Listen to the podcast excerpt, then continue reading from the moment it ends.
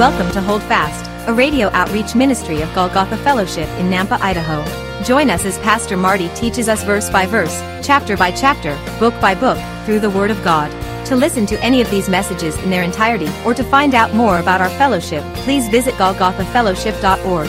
Let's listen in to today's message, and may the Lord richly bless you. What have I to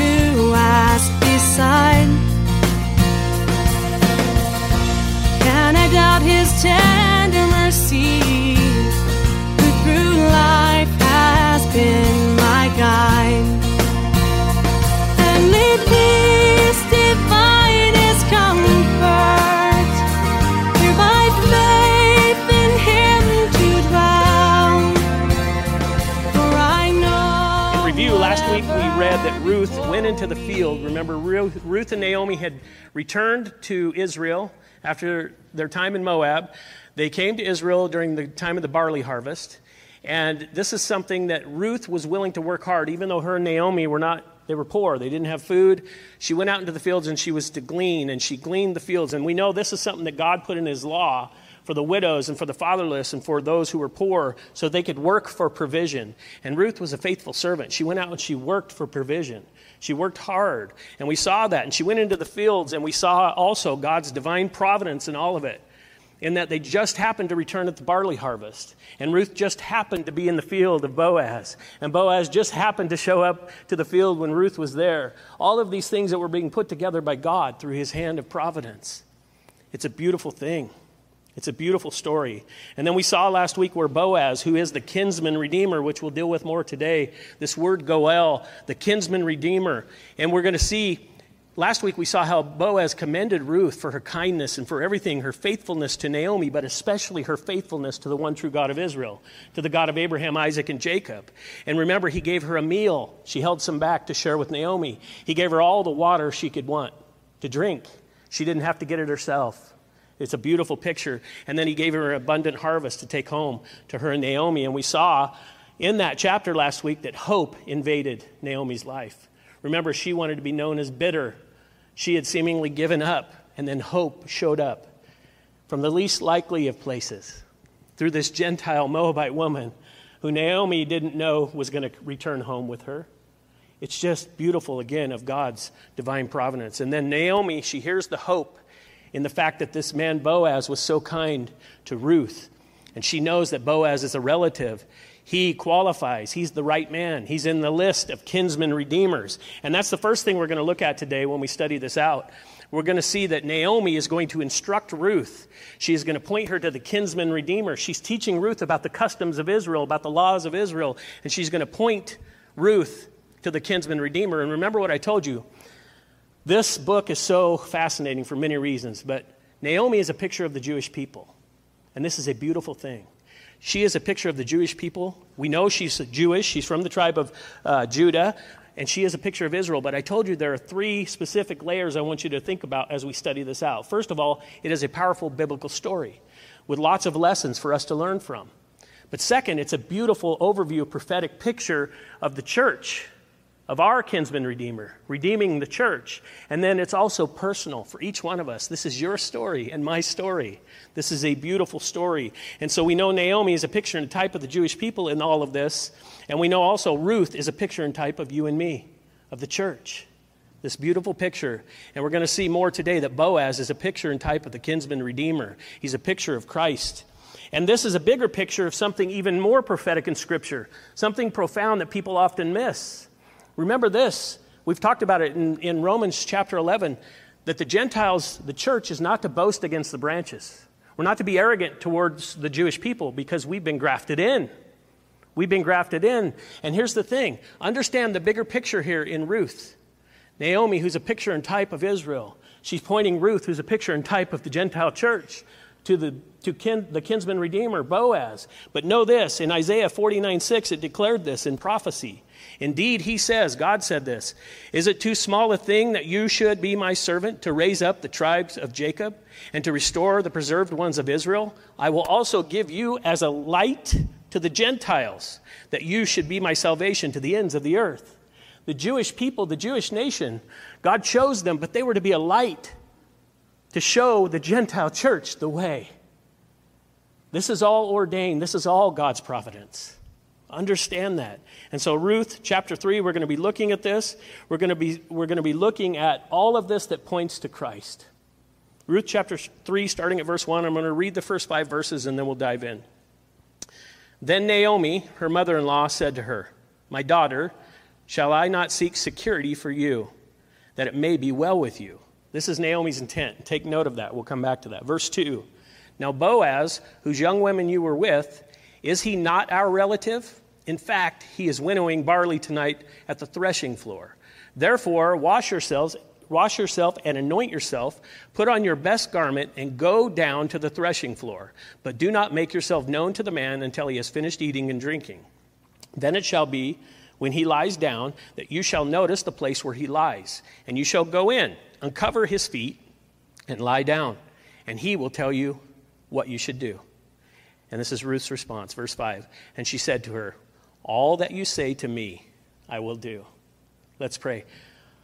Father, pour out your Spirit upon this congregation, upon this fellowship. But Lord, open our eyes, our spiritual eyes, open our hearts, open our ears to your word. We know that your word will not return void. It will do what it's supposed to do, it will accomplish what it's supposed to accomplish. And so, God, let every heart in this room be receptive to what you have to say. Help me to get out of the way and just teach your word to your people, to your flock. Lord, we praise you and we honor you in Jesus' name. Amen. And so, Naomi, I love this. She gives Ruth instruction and she's directing her, she's lighting her path, so to speak, to the kinsman redeemer. She's telling Ruth how the traditions work and how she's supposed to do this. And it explains that this is, in verse 1, we see it's for Ruth's own good. It's for Ruth's own good. She says, My daughter, shall I not seek security for you, that it may be well with you? This is for your own good, Ruth. And that word security means rest, and I'll come back to that. And in verse 2, she explains, Now Boaz, whose young women you were with, is he not our relative? Naomi's telling Ruth, look, he qualifies under our tradition, under the laws of God, to be a kinsman redeemer. That's what she's hinting at. And Naomi knows this. And so here's the thing Naomi's not being selfish here. Because I've heard this taught. I've heard it taught that Naomi's actually just being selfish because she sees, uh, you know, her family being redeemed and she sees a future for herself. I'm sure there's some of that hope in her, but she really is looking out after the best interests of Ruth. She loves Ruth. They have a close relationship. And this is a powerful thing. She is looking out. And not, not only that, but we read here that she's seeking security for Ruth. And that word security, as I said, it means rest. It's the same word used in chapter 1 where Remember, Naomi told Ruth, You go and you find security with a husband, with a new husband. You leave me and you go and find rest. She was looking out for Naomi, even in, or for Ruth, even in chapter 1. That's the same thing that's going on here. She's not being selfish. And even though it'll benefit her, she's looking out for Ruth and she's telling Ruth, hey, this wealthy, powerful, kind, compassionate, and decent man, he's worth it. and he qualifies. That's what she's telling. And she's trying to teach Ruth. She's trying to explain to Ruth all of these things so Ruth understands that it would bring her security. And yes, it would also bring perpetuity to Naomi's family, to uh, uh, her husband, Elimelech, who had died. It would help keep the family line going, but that is not her major motivation here. At least that's not what it seems. And so understand what's going on here is a powerful tradition ordained by God's law. And I told you today we're going to look at what it means to be the Goel, that word in Hebrew, which means kinsman redeemer. And I want you to understand this was ordained by God in His law. He gave four very specific categories, four very specific actions, four very specific things that a kinsman redeemer could do and should do within Israel, within the nation Israel. And the first is this I want you to understand this. The kinsman redeemer, the Goel, could buy Jewish families, could buy a Jewish relative out of a life of slavery, out of bondage. That is the first thing in the scripture we see. The kinsman redeemer was able to do that. Leviticus 25, verses 47 through 49 says this Now, if a sojourner or a stranger close to you becomes rich, and one of your brethren who dwells by him becomes poor, and sells himself to the stranger or sojourner close to you, or to a member of the stranger's family, after he is sold, he may be redeemed again. One of his brothers may redeem him, or his uncle, or his uncle's son may redeem him, or anyone who is a near of kin to him in his family may redeem him, or if he is able, he may redeem himself. the first thing that God did was provide provision for a kinsman redeemer to buy his relatives, his Jewish family, out of slavery, out of bondage. The next thing is a little harsh at first, as we, it was, especially in our culture. We hear this and we think, man, that's harsh. But the second thing Goel was to do was to be an avenger of blood. The kinsman redeemer, the Goel, was to be an avenger of blood. If a family member had been murdered, it was the responsibility of the avenger of blood, the Goel, to kill the person who murdered their family member. Again, sounds harsh, right? But let's explain. Let's go into this. Numbers 35:19, the avenger, and that's the word Goel, of blood himself shall put, to, uh, put the murderer to death. When he meets him, he shall put him to death. Now, if you study this out, understand this. You know, people sometimes miss this. But the death penalty is a huge deterrent to murder when it's, when it's practiced properly. Not when you have 700 appeals and you spend 45 years on death row. Not to get too political, but let's just be honest. It's not really a deterrent if it's not done swiftly. There should be an appeals process, there should be all of those things. But here in God's word, we see He made provision for this. But I want you to think about something else. Do you know, and many of you already do, but do you know the first law not the garden, not in the garden, but the first law ever given to man. Do you know it was the death penalty? The first law God gave man. After the flood, after all the antediluvian world and all the rebellion and all the murder that had happened, after the flood. This has been Hold Fast, a radio outreach ministry of Golgotha Fellowship in Nampa, Idaho. Thank you for listening today.